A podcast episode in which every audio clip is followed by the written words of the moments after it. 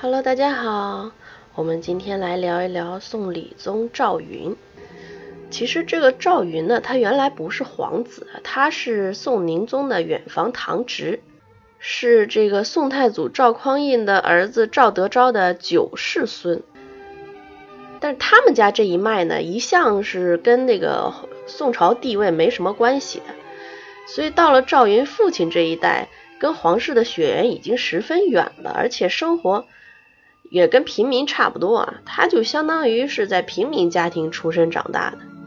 可是咱前面说了，宋宁宗他没儿子，所以只能从宗室子弟里面就另选皇太子。那他开始呢是看中了这个夷王的儿子。可是当时的宰相史弥远呢，就对这个夷王的儿子啊有点心存顾忌，然后他就跟宁宗说啊，说你应该多选几个皇室子弟在宫里面，然后慢慢的查看人品能力，再从中选皇太子。那宁宗觉得，嗯，这个宰相考虑的很周全，然后也是对他百般的信任，就把这个皇室选后嗣的这个事儿交到他手上了。可是。这个俗话说得好，人不为己，天诛地灭，是吧？这史明远也不可能真的一心为了皇上，他还是为了他自己呀。那他是知道宋朝南渡的时候有很多皇室子弟流落到了这个浙西一带，就派人就到那边去找。然后后来呢，就领回来了两个人，而且在宁宗面前就经常夸奖他们。再后来，他慢慢的对这几个皇室子弟进行考察呢，他就发现啊。赵云这个人，这个时候赵云还没改名，他本来叫赵贵成。他发现这个孩子啊很乖，品行端正，然后呢对自己也是毕恭毕敬的，然后他觉得很满意，他觉得他们两个人日后肯定能合作愉快，于是啊他就经常在人们面前夸奖赵贵成。等到后来宁宗大病不起，史弥远跟杨皇后联合，假传遗诏，就推了赵云上位。他算是一夜逆袭做了皇帝。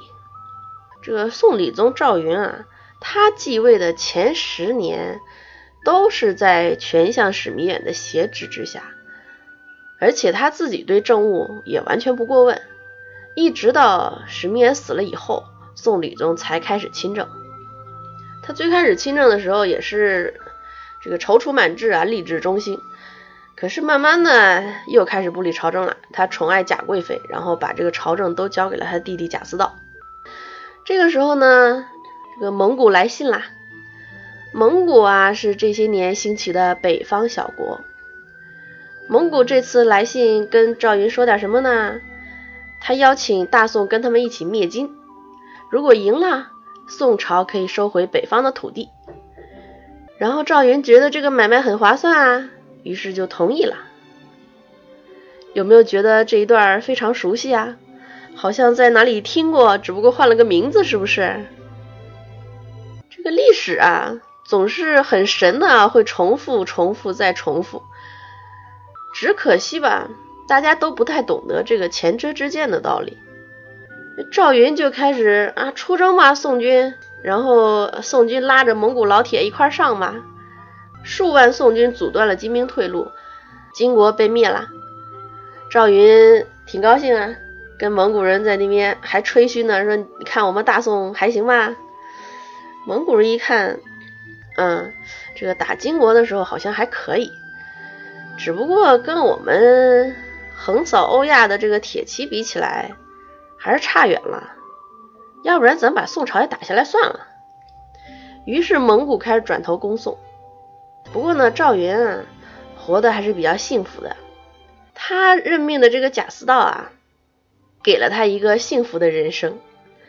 对内封锁了所有的消息，他在外面一边跟蒙古喊爸爸求和送钱，然后一边对内封锁消息，一切报平安。赵云每天收到的情报都是宋军屡战屡胜，这日子过得简直是肆无忌惮、逍遥之极。然后开始疯狂的迷恋女色，后宫佳丽三千都满足不了他。他还命人招这个临安名妓唐安入宫，而且是一见钟情啊，从此留在宫中日夜宠幸。可是这种丑闻啊，这个稍微正直点的大臣都忍不了啊。然后就上书啊，跟皇上说啊，说此举坏了陛下三十年的人品。然后赵云深以为然，跟大臣说，嗯，所以你不要告诉别人啊，不要破坏朕的形象。这大臣也是无语啊。然后还有人劝赵云说，陛下你还记得唐玄宗杨贵妃跟高力士吗？赵云说，记得记得，只不过朕虽然人品不太好，但是也不至于像唐玄宗那么差吧。哎，于是大臣就更加无语了。赵云这个人啊，因为贾似道的关系，他一直是活在幸福当中的，活到夏花甲之年驾崩，死前没受过什么罪，算是得了个善终。可惜呢，这个咱总是说出来混都是要还的吧。他死了以后就没那么幸运了。元朝的时候，有人盗掘南宋皇陵，赵云的尸体因为入殓的时候被这个水银浸泡啊，还没腐烂。然后盗墓者就把尸首从陵墓里拖出来，倒悬在陵前的树林里面沥取水银，然后又把赵云的头割下来制成了饮器，就是拿来喝东西用的碗，送给了北京大都元朝统治者。然后躯干呢被焚毁了，这颗骷髅碗一直到朱元璋攻占大都之后，才在元大都皇宫里被找着。朱元璋知道这个事儿之后，也是叹息了良久啊。后来给他以帝王之礼，葬在了应天府。第二年呢，又把他的那头归葬回了绍兴永穆陵的旧址，总算是才入土为安。好了，咱们今天先聊这么多吧。随便一说，感谢您的关注和收听。想要获取更精彩的内容，欢迎您关注微信公众号“随便一说”。搜索微信号拼音的随说二四六七八就能找到我啦，咱们下期再见。